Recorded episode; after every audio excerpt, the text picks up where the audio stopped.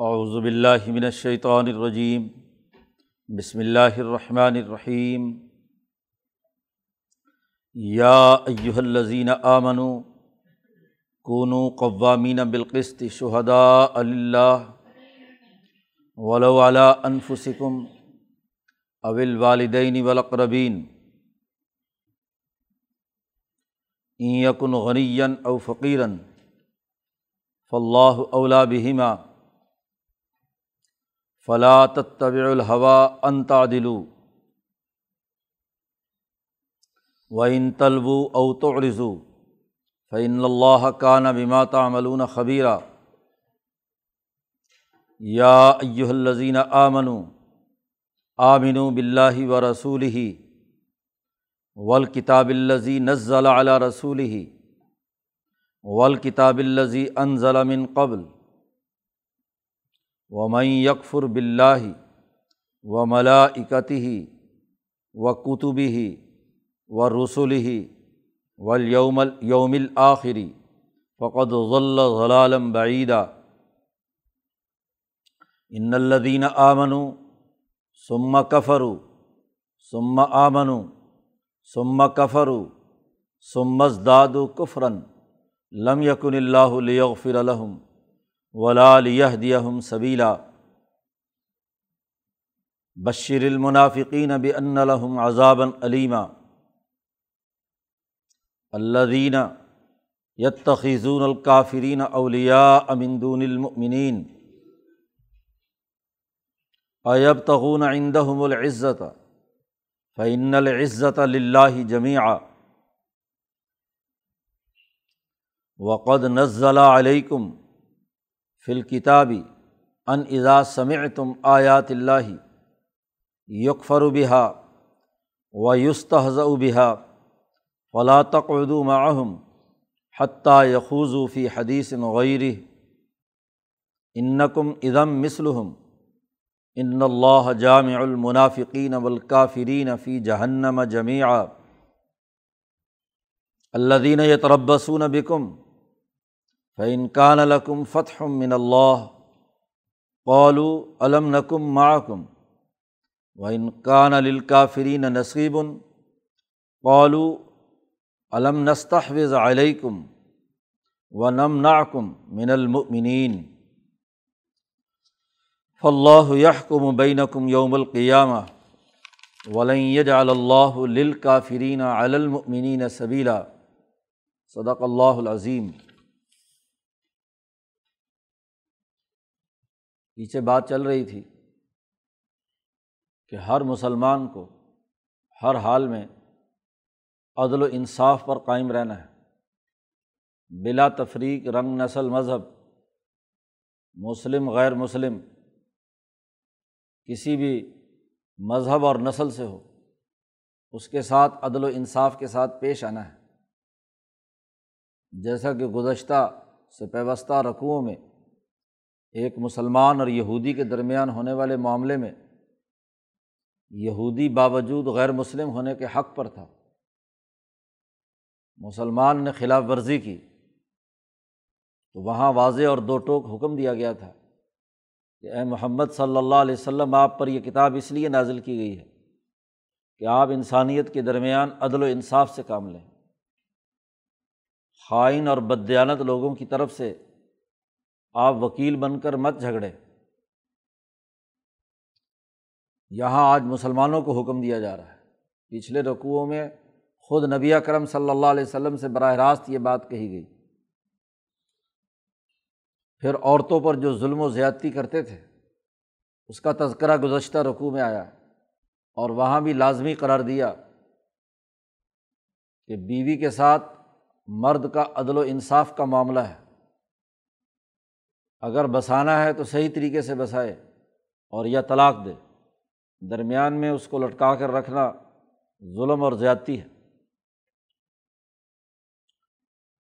اب مسلمانوں کو براہ راست حکم دیا جا رہا ہے۔ یا یو الزین امن اے ایمان والو کون قوامین بالقست عدل و انصاف پر قائم رہو۔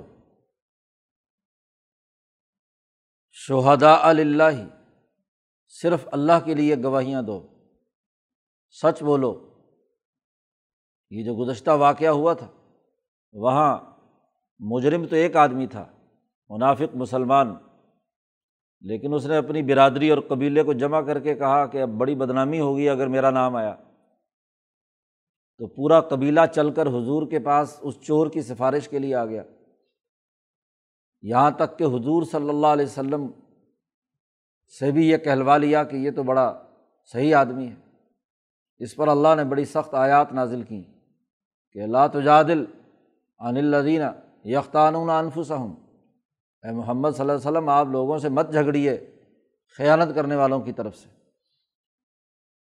تو قرآن نے یہاں حکم دیا کہ شہدا اللہ صرف اور صرف اللہ کے لیے گواہی دیجیے عدل و انصاف پر قائم رہو۔ استقامت اختیار کرو۔ قوام قائم رہنے والا۔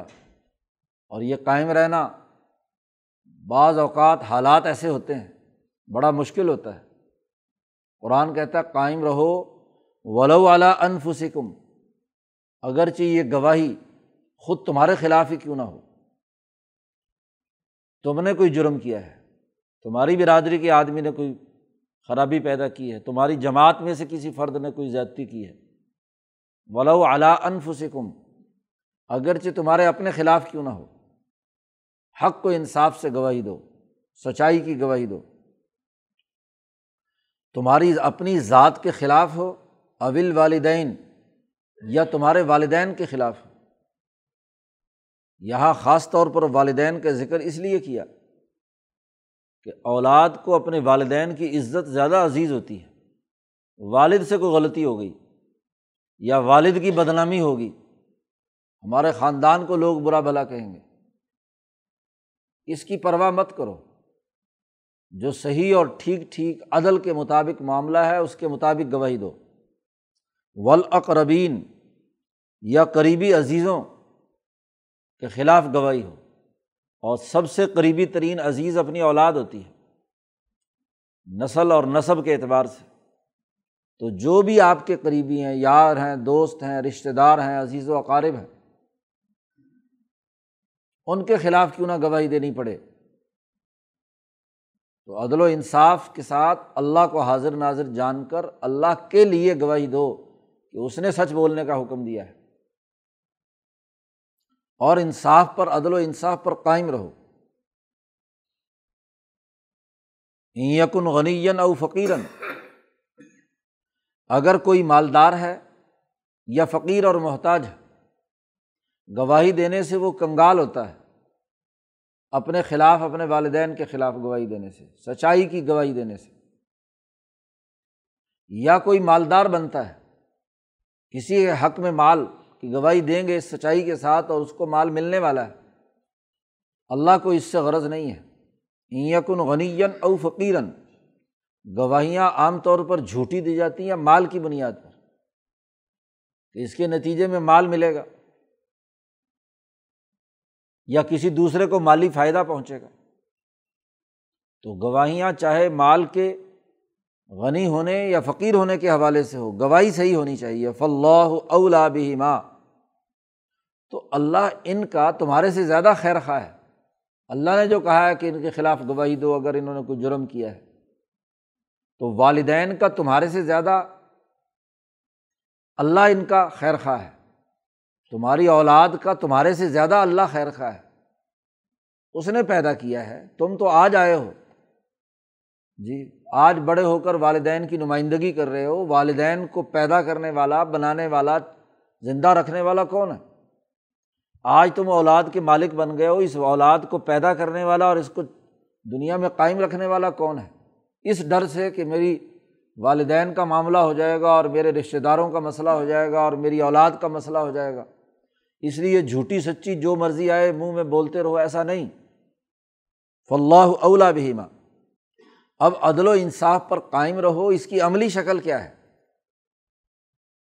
مولانا سندھی فرماتے ہیں، اس کی عملی تشریح بیان کر دی۔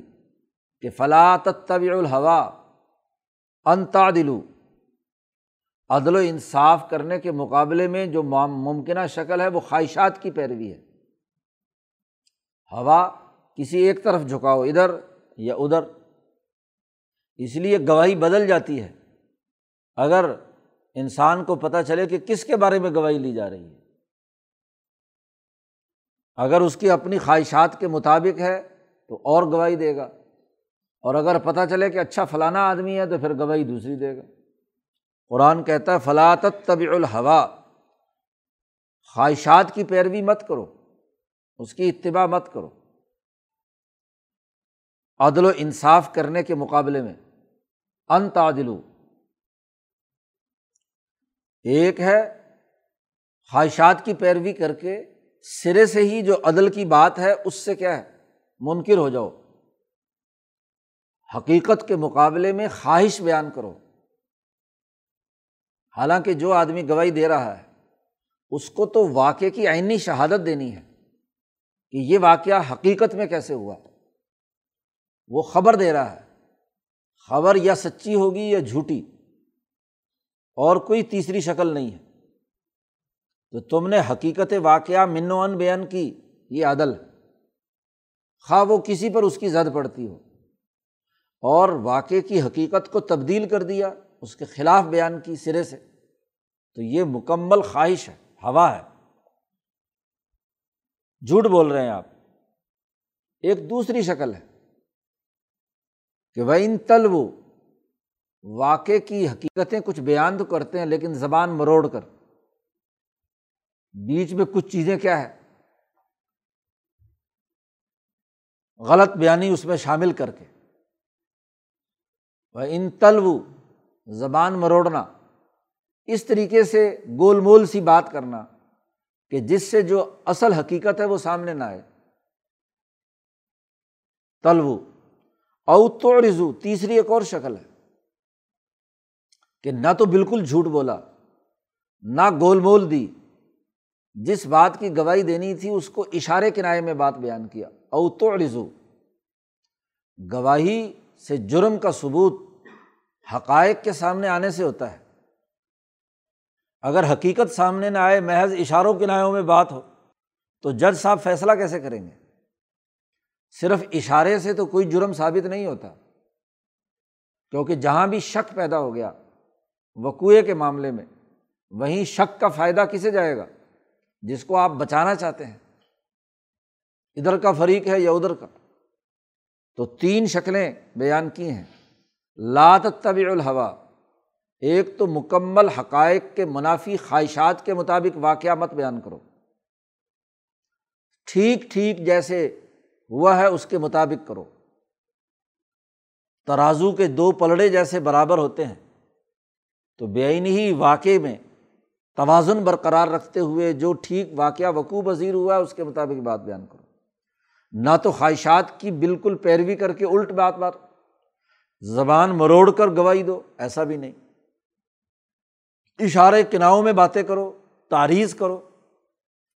تو کوئی بھی شکل، کسی طریقے سے کیا ہے، اس کی کرو۔ تو فعن اللہ کانا بیماتا ملون خبیرہ تو بے شک اللہ تعالیٰ جو تم کر رہے ہو، اس سے اچھی طرح باخبر ہے کہ تمہارے دل میں کیا چور ہے۔ کس طریقے سے گواہی کو خراب کر رہے ہو تم؟ آج کا سب سے بڑا المیہ یہ ہے کہ گواہ گواہی کو اس طریقے سے توڑ مروڑ کے بیان کرتا ہے، بلکہ وہ کیا بیان کرتا ہے؟ وکیل سکھاتے ہیں کہ تو نے اس طریقے سے اس انداز کی گواہی دینی ہے۔ واقعہ بیان بھی کرنا پڑے تو اس کی جو اصل بات ہے مرکزی، جس سے وہ گرفت میں آنا ہے، وہ بیان نہیں کریں گے ادھر ادھر کی لمبے قصے کہانیاں سنا کر اس کو کسی طریقے سے مجرم کو۔ شک کے فائدہ دے کر بری کرنے کے لیے کیا ہے؟ گواہیاں سکھائی جاتی ہیں۔ انسان خود کرے یا کسی کے سکھانے پر کرے، سب مجرم۔ تو قرآن حکیم نے دو ٹوک بات بیان کر دی۔ اس صورت کا مرکزی خیال ہی، مرکزی موضوع ہی عدل و انصاف ہے۔ خاص طور پر عورتوں، بچوں، یتیموں، محتاجوں اور آپ کی سوسائٹی میں رہنے والے غیر مسلموں۔ ایک غیر مسلم وہ ہے جو آپ سے جنگ لڑتا ہے تاوت ہے، ظالم ہے۔ اس کے ساتھ تو آپ کی لڑائی ہے۔ لیکن ایک وہ غیر مسلم جو آپ کی ریاست میں رہتا ہے، آپ کی سوسائٹی کا حصہ ہے۔ جیسے ریاست مدینہ میں یہ یہودی رہتا تھا جس کے حق میں دو رقو قرآن نے نازل کیے۔ کہ وہ سیاسی طور پر تمہارا معاہد ہے، اس کی ذمہ داری تم نے اٹھائی ہے۔ اس کا یہ مطلب نہیں کہ اس کے اوپر جھوٹے الزامات لگا کر بہتان تلاشی کر کے تم اپنے مطلب نکالو۔ پہلا حکم یہ دیا۔ اب چونکہ منافقت بہت تھی، بظاہر ایمان کا دعویٰ ہے، لیکن حقیقت میں اس ایمان پر عمل نہیں کر رہے۔ اس لیے تو پیچھے کہا، یا یو الزینہ آمن اے ایمان والو، عدل و انصاف قائم کرنے والے بنو، کیونکہ حقیقت اصل میں ایمان یہی ہے۔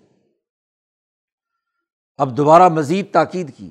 یا یو الزینہ آمن آمن و بلّہ و رسولی یہ ان ظاہر پرست منافق مسلمانوں سے کہا جا رہا ہے کہ جو زبان سے تو ایمان کا اعلان کرتے ہیں، لیکن دل ابھی تک کافر ہے۔ دل میں ابھی تک ظلم نا انصافی اور بدیانتی رچی بسی ہے۔ ایمان پورے طور پر ان میں راسخ نہیں ہوا۔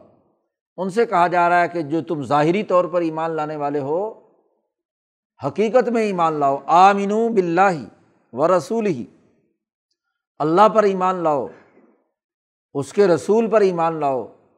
اس کتاب پر ایمان لاؤ جو اللہ نزل اعلیٰ رسول ہی جو اللہ نے اپنے رسول پر کتاب نازل کی ہے، اس پر ایمان لاؤ۔ اور یہی نہیں، بلکہ ول کتاب الزی انضل من قبل۔ اس کتاب مقدس قرآن سے پہلے جو کتابیں حضرت موسیٰ علیہ السلام، عیسیٰ علیہ السلام، داود علیہ السلام پر نازل ہوئی ہیں، ان پر بھی ایمان لاؤ کہ وہ اللہ ہی کی نازل کردہ کتابیں تھیں۔ کیا ہوا کہ آج ان کے حاملین نے اس میں تحریف کر دی؟ لیکن اصل کتاب تو اللہ کی ہے۔ اپنے زمانے میں تو وہ حق پر قائم تھی، سچائی پر مبنی تھی۔ تو اجمالی طور پر ان کتب پر ایمان لانا بھی لازمی اور ضروری ہے۔ تین چیزیں بیان کیں۔ اللہ پر، اس کے رسول پر دو چیزیں یہ ہو گئی اور پھر کتابوں پر، اور نہ صرف وہ کتاب جو تمہارے رسول پر نازل ہوئی، بلکہ گزشتہ امبیا پر بھی جو کتابیں نازل ہوئی ہیں، ان پر بھی ایمان لانا ہے۔ صدق دل سے ایمان لاؤ۔ اور یہ عدل و انصاف کا حکم، ایسا حکم ہے۔ کہ یہ صرف اس کتاب ہی کی بات نہیں تو رات میں بھی یہی حکم دیا گیا، جیسے کہ پیچھے گزشتہ رقوؤں میں بیان کیا گیا۔ تو رات میں بھی یہی تھا، انجیل میں بھی یہی تھا۔ کہا تھا کہ یہ حکم ہم نے تمہیں بھی دیا اور تمہارے سے پہلے جو لوگ گزرے ہیں، ان کو بھی ہم نے یہی حکم دیا تھا۔ یہ تو ابراہیمی تحریک کے مسلمہ اصولوں میں سے ہے، عدل و انصاف قائم کرنا۔ اس لیے مکمل ایمان لاؤ اور یاد رکھو، ومن یکفر، جو آدمی انکار کرتا ہے اللہ کا، اس کائنات کا نظام چلانے کے لیے اللہ نے فرشتوں کا نظام بنایا۔ وہ ملاکتی ہی اس کے فرشتوں پر ایمان لاؤ۔ جو آدمی اللہ کا انکار کرے وہ ملاکتی ہی اس کے فرشتوں کا انکار کرے۔ فرشتوں کے بعد درجہ آتا ہے تیسرے و کتبی ہی اس نے جو وہاں عرش الٰہی پر کتابیں انسانیت کی ہدایت کے لیے مقرر کی ہیں، ان پر ایمان لاؤ۔ اللہ فرشتے اس کی کتابیں اور اس کے بعد چوتھا درجہ آتا ہے وہ رسول ہی اللہ کے رسول اس کائنات کے عالمگیر نظام کی یہ حرارکی ہے کہ حاکم مطلق اور شہنشاہ مطلق اللہ تبارک و تعالیٰ ہے۔ اور اللہ تبارک و تعالیٰ پوری کائنات کا نظام اپنے فرشتوں کے ذریعے سے چلا رہا ہے۔ تکوینی ہو یا تشریحی تو اس سسٹم کو ماننا، ان فرشتوں پر ایمان لانا ضروری ہے۔ جو فرشتوں کا انکار کرتا ہے، گویا کہ اللہ کے سسٹم کا انکار کرتا ہے۔ پھر اللہ نے انسانیت کی فلاح و بہبود کے لیے ہر دور میں مالا اعلیٰ اور عرش الٰہی پر کتابیں نافذ کی ہیں کہ آج کے دور میں یہ کتاب ہے، یہ قانون اور ضابطہ ہے۔ اس مقدس پارلیمنٹ میں جو عرش الٰہی کے نیچے ہے، یہ طے کیا گیا کہ آج کے دور کی انسانیت کے لیے یہ قانون اور ضابطہ ہے۔ تو موسا کے زمانے میں موسا کی کتاب، عیسیٰ کے زمانے میں عیسیٰ کا آئین، داود کے زمانے میں زبور کے صورت میں آئین، یہ آئین نافذ العمل کیا گیا ہے۔ اور آج محمد مصطفیٰ صلی اللہ علیہ وسلم کے زمانے میں نافذ العمل جو آئین ہے وہ کتاب مقدس قرآن حکیم ہے۔ پھر اس کتاب اور آئین پر عمل درآمد کرنے کی دنیا میں اتھارٹی، کہ یہ کتاب اس دنیا میں اللہ کے خلیفہ کو خلیفہ تو اللہ فی العرض جو نوقت کا نبی ہے اور رسول ہے، اس کو تسلیم کرنا۔ ہے کہ وہ اس کتاب کے مطابق عملی نظام بنائے، سسٹم بنائے۔ تو جو آدمی ان چاروں چیزوں کا ان ترتیب کا انکار کرتا ہے، اللہ کا، فرشتوں کا، کتابوں کا، رسولوں کا، پھر یہ سارا نظام جو صرف اس دنیا تک ہی محدود نہیں، بلکہ پانچویں چیز، بل یومل آخری کہ دنیا یا زندگی موت پر محدود نہیں ہو گئی، بلکہ مرنے کے بعد اگلے دور میں اگلے ایک زمانے میں داخل ہونا ہے جہاں اعمال کی جزا و سزا بھی ہے۔ یہ نہیں ہے کہ آئین نافذ ہو گیا، نبی کی حکومت قائم ہو گئی، اس کے مطابق سسٹم بن گئے، تو اب جزا و سزا کچھ نہ ہو۔ نہیں، اس کے مطابق جزا و سزا کے لیے آخرت کا دن مقرر کیا گیا، جو ان پانچ چیزوں کا انکار کرتا ہے۔ میں یکفر فقط ضلع ضلالم بعیدہ وہ اس نے بہت دور کی گمراہی میں مبتلا ہو گیا وہ۔ دور کی گمراہی میں جا پڑا۔ پانچ چیزوں کا منکر۔ تو جب یہ طے ہو گیا کہ اللہ نے فرشتوں کے ذریعے سے اور اپنی کتابوں کو رسول تک بھیج کر رسول کو نافذ العمل کرنے، اس کا سسٹم بنانے کا اختیار دیا ہے۔ تو رسول پر کتاب کیوں نازل ہوئی؟ پچھلے دو تین رقوؤں پہلے کہہ دیا، انا انزلنا الیکل کتاب بالحق ہم نے یہ کتاب حق کے ساتھ آپ پر نازل کی ہے۔ تو آپ فیصلہ کیجیے لوگوں کے درمیان عدل و انصاف سے۔ تو جو دراصل عدل کا منکر ہے، وہ اس پورے سسٹم ہی کو نہیں مان رہا۔ اس کی پوری حراکی کو نہیں تسلیم کرتا۔ وہ جزا و سزا کا قائل بھی نہیں ہے، وہ کتاب کا بھی انکار کرتا ہے۔ وہ رسول کا بھی انکار کرتا ہے۔ اس ان فرشتوں کا جو اس دنیا کا نظام چلا رہے ہیں یا موت کے بعد آخرت کا سسٹم میں، آخرت کے پورے نظام میں کارکردگی کریں گے، ان کا بھی انکار کرتا ہے۔ اور اگر ان تمام کا انکار کرے اور کہے کہ اللہ تو ہے لیکن یہ کچھ نہیں ہے، تو وہ دراصل اللہ کا بھی انکار کر رہا ہے۔ تو جو ان پانچ چیزوں کا منکر ہے، وہ دور کی گمراہی میں مبتلا ہو گیا۔ ان الدین آمنو سما کفرو سما آمنو سما کفرو سمس دادو کفرن بے شک وہ لوگ جو ایمان لائے پہلے پھر کفر کیا انکار کر دیا منافقین میں وہ لوگ جو بظاہر پہلے ایمان لائے پھر انکار کر دیا سما امن پھر کوئی تنبی ہوئی اور دوبارہ توبہ طائب ہو کر ایمان لے آئے سما کفر ہو پھر اس کا اگلی بات کا انکار کر دیا۔ سمس دادو کفرن پھر اس کفر میں بڑھتے ہی چلے گئے۔ وہ مسلمان جو بظاہر اسلام لائے ہیں، لیکن حقیقت میں منافق ہیں۔ زبان سے مومن تھے، دل کے کافر تھے۔ سما کا فرو اور پھر منافقت کا جو شروع کا زمانہ تھا منکر ہو کر دوبارہ پھر کیا ہے؟ حالات کے جبر کی وجہ سے کوئی ایمان لے آئے۔ سمس دادو کفرن پھر مسلسل کفر کرتے رہے۔ تو لم یقن اللہ فر الحم اللہ تعالیٰ ان کو ہر گز معاف کرنے والا نہیں ہے۔ ان کا جرم تو کئی گنا بڑھ گیا۔ جان بوجھ کر، پہچان کر۔ اس کے باوجود کیا ہے؟ وہ یہ کفر کرتے ہیں، انکار کرتے ہیں۔ ولا لیہ دیا ہم سویرا اور اللہ پاک ان کو ان کے لیے ہدایت کا سیدھا راستہ واضح نہیں کرے گا۔ سیدھے راستے پر نہیں ہے وہ۔ یہ آیات مبارکہ دین کے بین الاقوامی اور عالمگیر نظام کو واضح کر رہی ہیں۔ جس میں اقوام عالم کا بین الاقوامی اجتماع ہے۔ وہاں تو ریاست مدینہ کے قومی نظام میں یہ بات کہی گئی تھی۔ کہ یہودی کے ساتھ تمہیں انصاف کرنا ہے۔ اب یہاں اس رقوع سے جو بات عدل و انصاف کی ہو رہی ہے، یہ پوری اقوام عالم کے تناظر میں ہے کہ تم بحثیت قوم پوری دنیا میں عدل و انصاف کے قیام کے لیے اٹھ کھڑے ہو۔ اور اس بین الاقوامی نظام میں ان تمام لوگوں کو شامل کرو کہ جو گزشتہ کتابوں پر بھی ایمان رکھتے ہیں۔ اور اس کتاب کی تعلیمات پر بھی ایمان رکھ کر عدل و انصاف کے نظام میں شریک ہونا چاہتے ہیں، تو ضرور انہیں شریک کرو۔ اور جو اس سے منافقت اختیار کرتا ہے، اس کے لیے یہ سزا ہے۔ یا تو یہ آیت مسلمان، بظاہر مسلمان ہونے والے حقیقت میں کافروں کے لیے، منافقوں کے لیے نازل ہوئی۔ اور بعض مفسرین نے کہا کہ اس سے مراد وہ یہودی ہیں، ان کی تاریخ بیان کی۔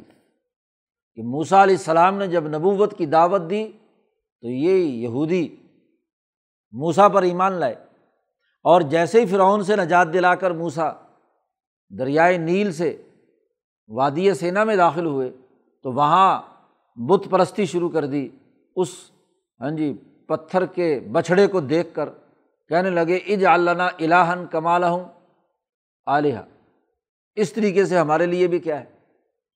تو آمن سم کفر پھر اس کے بعد جب موسا نے تمبی کی اور وہاں تور پہاڑ سے واپس آ کر بات واضح کی، پھر ایمان لے آئے۔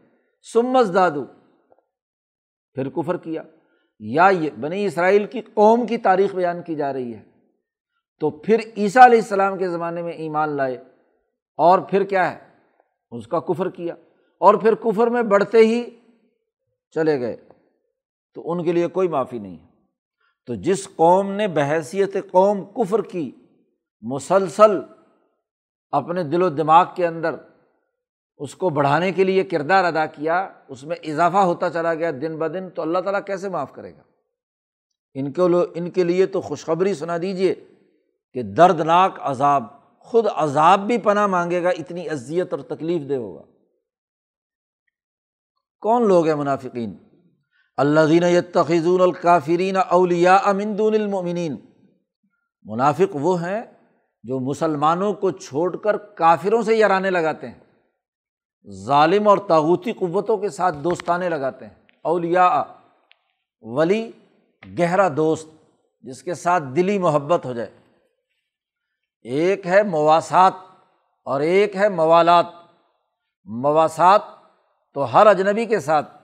اس کے حقوق انسانی بنیادوں پر اس کی عزت کرنی ہے، اس کے ساتھ معاملات کرنے ہیں، اس کی اجازت کوئی اگر غیر مسلم ہے، مریض ہو گیا تو عیادت کی جا سکتی ہے، پوچھا جا سکتا ہے انسانی بنیادوں پر۔ اور ایک ہے گہرا یارانے جس سے نظریے اور فکر میں فساد پیدا ہوتا ہے۔ خود مسلمان جماعت اور اس کی اجتماعیت کو نقصان پہنچتا ہے۔ قرآن کہتا ہے ایب تغون اندہم العزت آج تم ان ظالموں، کافروں، یہود و نصارہ سے جا کر عزت حاصل کرتے ہو۔ یب تغنا تلاش کرتے ہو ان کے پاس عزت۔ یاد رکھو فن العزت لاہ جمع ساری کی ساری عزت اللہ کے لیے ہے۔ اللہ کو چھوڑ کر جا کر تم طاقتور قوتوں کے سامنے سجدہ ریز ہوتے ہو۔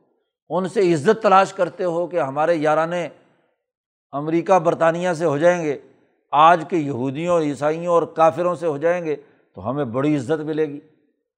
ہم فلاں کافر سے تعلق بنا لیں گے تو بہت عزت والے ہو جائیں گے۔ تو عزت تلاش کرنے کے لیے تم کافروں سے یارانے لگاتے ہو۔ قرآن کہتا ہے فعن العزت اللہ جمعہ اللہ کے لیے ہی ساری عزت ہے۔ جہاں بھی، جس درجے میں بھی، جس کو جس حال میں بھی کوئی عزت نصیب ہے تو دراصل اللہ کی وجہ سے۔ اللہ کی عزت ہے وہ۔ قرآن نے کہا، آج تم یارانے لگاتے ہو، ان کی مجلسوں میں جا کر بیٹھتے ہو، ان کے ساتھ کھاتے پیتے اور ان کے کاموں کی طرح کام کرتے ہو۔ قرآن کہتا ہے، بڑی وسخت وارننگ دی، وقد نزل علیکم فل کتاب حالانکہ تم پر کتاب نازل ہو چکی ہے پہلے سے۔ کیا کہ ان ازا سمے تم آیات اللہ یق فرو بہا۔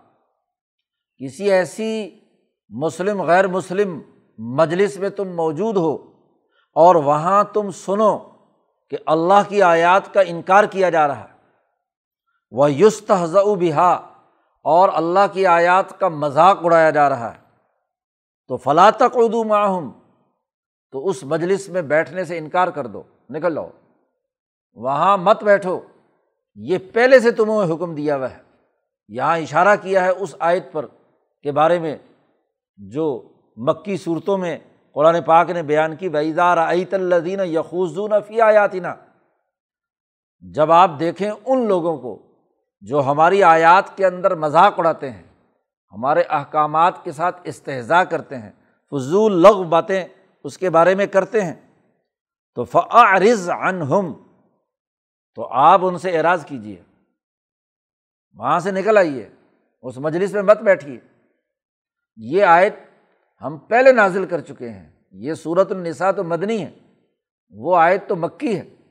یہ بات ہم پہلے حکم دے چکے ہیں کہ جب بھی تم وہ غلط بات کریں، آیات کا مذاق اڑائیں، احکامات الہیہ کی کوئی حیثیت ان کے نہ ہو، نزدیک نہ ہو، اسے اس کا انکار کریں تو فلاں تک اردو معاہم آپ وہاں نہیں بیٹھیں گے۔ حتیٰ یخوضو فی حدیث غیر ہی یہاں تک کہ وہ کسی اور بات کی طرف متوجہ نہ ہو جائیں۔ ان کی مجلس میں، ان کی پارلیمان میں ہاں جی ان کی میٹنگ میں کوئی دوسری بات جو انسانی مسائل سے تعلق رکھتی ہے۔ ظاہر ہے آپ کافروں کی مجلس میں گئے ہیں تو کوئی انسانی بنیادوں پر اگر کوئی بات چیت ہے تو ٹھیک ہے۔ ہاں جی کوئی عدل و انصاف کا معاملہ ہے، کوئی اور کوئی سوسائٹی کے مسائل ہیں، تو حتیٰ یخوضو فی حدیث غیر ہی حدیث بات کو کہتے ہیں۔ کسی دوسری بات میں وہ جب تک مشغول نہ ہو جائیں، اس وقت تک اس مجلس کا بائی کاٹ کرو۔ اس مجلس میں تمہیں بیٹھنے کی اجازت نہیں ہے۔ تمہیں یہ حکم پہلے دیا جا چکا ہے۔ اور یاد رکھو ان نقم ادم مسلحم اگر اس کے باوجود بھی کہ تمہارے آئین اور دستور اور تمہاری کتاب کا مذاق اڑایا جا رہا ہے اور پھر بھی تم اس مجلس میں بیٹھے رہے، تو ان نقم ادن اس وقت تم بھی مسلحم ان کی طرح ہی ہو۔ کیا فرق ہے تمہارے میں اور ان میں؟ جی جیسے وہ حرکتیں کر رہے ہیں، گو تم اپنی زبان سے آیات کا انکار نہ بھی کرو۔ اپنی زبان سے مذاق نہ بھی اڑاؤ، لیکن مذاق تم نے برداشت کیا ہے اللہ کی آیات سے۔ اس کا مطلب یہ ہے کہ تم اس پر راضی ہو اور تم ان کے ہم نوالا اور ہم پیالہ ہو۔ ان کم ادم مسلم حدیث پاک میں آتا ہے کہ اللہ پاک نے جو یہ یہودیوں کے علماء اور پیروں پر لانت برسائی ہے۔ ان کثیرم من الحبار ور رحبانی یہ بہت سارے مال و دولت اکٹھا کرنے والے پیر اور گدی نشین اور مولوی، ان کے خلاف اللہ پاک نے سخت وارننگ دی ہے لانت کی ہے۔ تو اس کا سبب کیا تھا؟ حضور صلی اللہ علیہ وسلم نے فرمایا کہ اس کا سبب یہ تھا کہ جب ان کے ایسے لوگوں نے، یہودیوں کے، کہ جو بظاہر یہودی ہیں تو رات پر ایمان رکھتے ہیں، لیکن انہوں نے ظلم شروع کر دیا بدیانتی کی ان کے حکمران طبقوں نے، حضور نے فرمایا ان کے حکمران طبقوں نے غلط کام شروع کیے تو ان کے علماء اور پیروں نے انہیں پہلے تو زبان سے روکا کہ بھائی یہ دین کے خلاف ہے احکامات احکامات الہیہ کے خلاف بات ہے۔ پھر دوبارہ انہوں نے وہی حرکت کی تو پھر اور ہلکی زبان سے کہا۔ پھر تیسری دفعہ حرکت کی تو پھر انہیں کے ساتھ جا کر بیٹھ کر بظاہر کہنے لگے کہ جی ہم ان کو دین سکھانے آئے ہیں۔ لیکن ان کی مجلس میں ہم نوالا اور ہم پیالہ ہو گئے۔ انہوں نے کہا کہ ان مولویوں کو بھی کچھ کھلا پلا دو۔ ان پیروں کو بھی کیا ہے کوئی چارہ وارہ ڈال دو۔ تو وہ بھی ساتھ شامل ہو گئے۔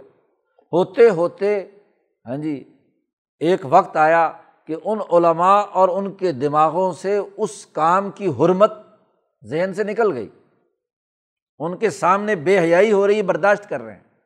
ان کے سامنے شرابیں پی جا رہی ہیں، وہ کچھ نہیں کہتے۔ ان کے سامنے غلط کام ہو رہا ہے، مذاق اڑایا جا رہا ہے، تو مذاق اڑانے دیتے ہیں۔ کہ جی ہم تو سیاست کے لیے آئے ہیں، ہم تو فلانے کے لیے آئے ہیں۔ اس میں ان کے ساتھ کیا ہے؟ شریک ہوتے ہیں۔ اور جب اہل علم اپنے علم کا مذاق اڑاتا ہوا دیکھیں کسی کو اور وہ بغیرت بن جائیں، تو پھر اللہ کی لانت کے مستحق نہیں ہوں گے، تو اور کیا ہوں گے؟ ایک ڈاکٹر کو اپنے علم کی توہین کے باوجود وہ اس اپنے علم کی توہین کو برداشت کرتا ہے، تو وہ کیسا ڈاکٹر؟ ایک انجینئر اپنے علم کی توہین اس کے سامنے ہو رہی ہو، وہ برداشت کرتا ہے۔ وہ کہے گا، یہ احمق لوگ جو ہے یہ کیسے ان علمی اصولوں کی مخالفت اور اس کی خلاف ورزی کر رہے ہیں؟ تو کوئی آدمی بھی اپنے پیشے، اپنے علم اپنے طے کیے ہوئے اصولوں اور ضابطوں کی توہین برداشت نہیں کرتا۔ یہ کیسے مذہبی رہنما ہے؟ کہ اپنے آپ کو دین کے عالم کہتے ہیں۔ اللہ کی آیات کو پھیلانے کی ذمہ داریوں کے دعوے دار بنتے ہیں اور ان کے سامنے اللہ کی آیات کا مذاق اڑتا ہے۔ ان کے سامنے ہاں جی لوگ جو ہیں ٹھٹھا مچاتے ہیں، تو اس کے باوجود بھی پھر ان کے ساتھ دوستانہ تعلقات رکھتے ہیں۔ تو قرآن کہتا ہے، جو ایسا کرے گا ان نقم ازم مثلحم اس وقت تم بھی انہیں کے حصہ بن جاؤ گے، بس۔ اور یاد رکھو، ان اللہ جامع المنافقین ولکافرین فی جہنم جمیا بے شک اللہ پاک ان منافقوں اور کافروں کو جہنم میں اکٹھے ڈالے گا، کیونکہ دنیا میں جو ہم پہ اللہ والا ہے، دنیا میں جو ان کے ساتھ اٹھتے بیٹھتے ہیں، ان کی کرپشن کا دفاع کرتے ہیں، ان کی سود خوری میں ان کے ساتھ ہوتے ہیں۔ ان کے ظلم کے معاملے میں ان کی طرف سے سینہ تان کر کھڑے ہوتے ہیں، ان کے بچاؤ کے لیے فلاں فلاں مجلس منعقد کرتے ہیں۔ تو اللہ پاک ان تمام کو اکٹھے جہنم میں ڈالے گا۔ جامع المنافقین۔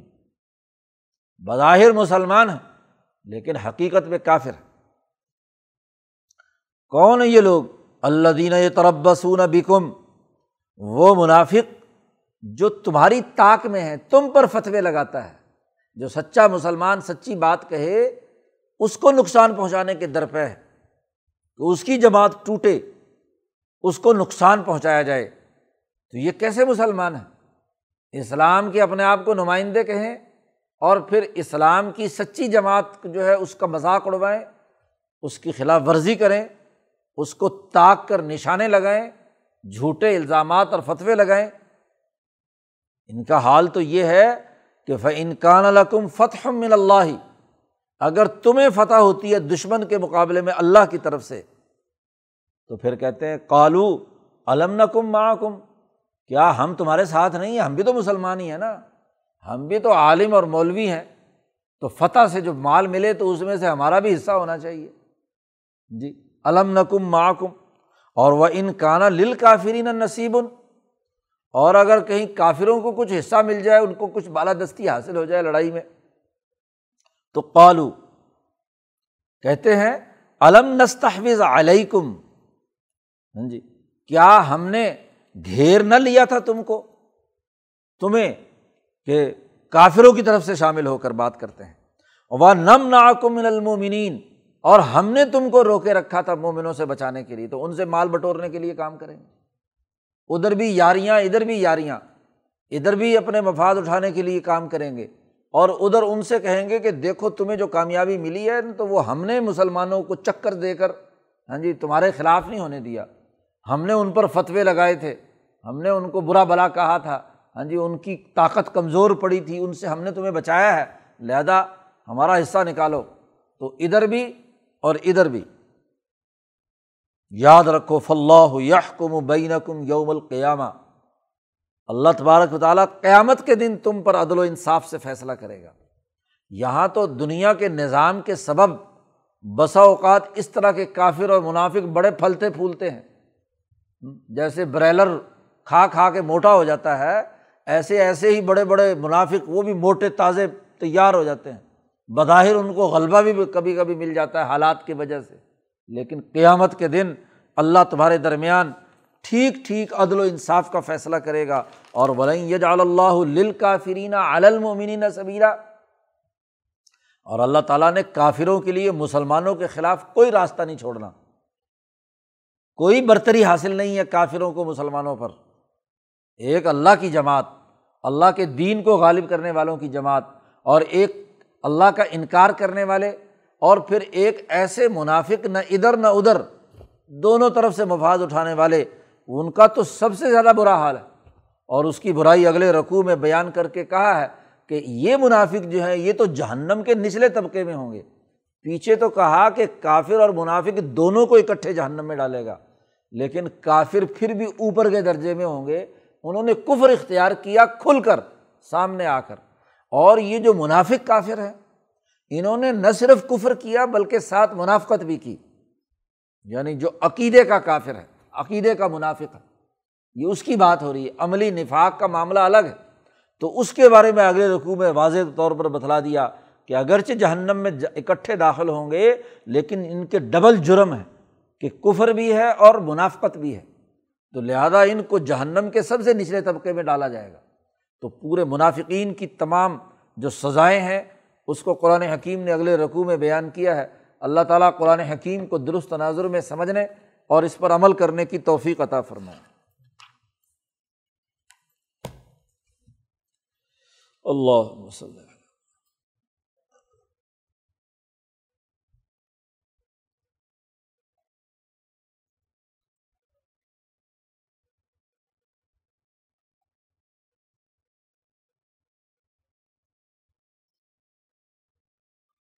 اجمعین۔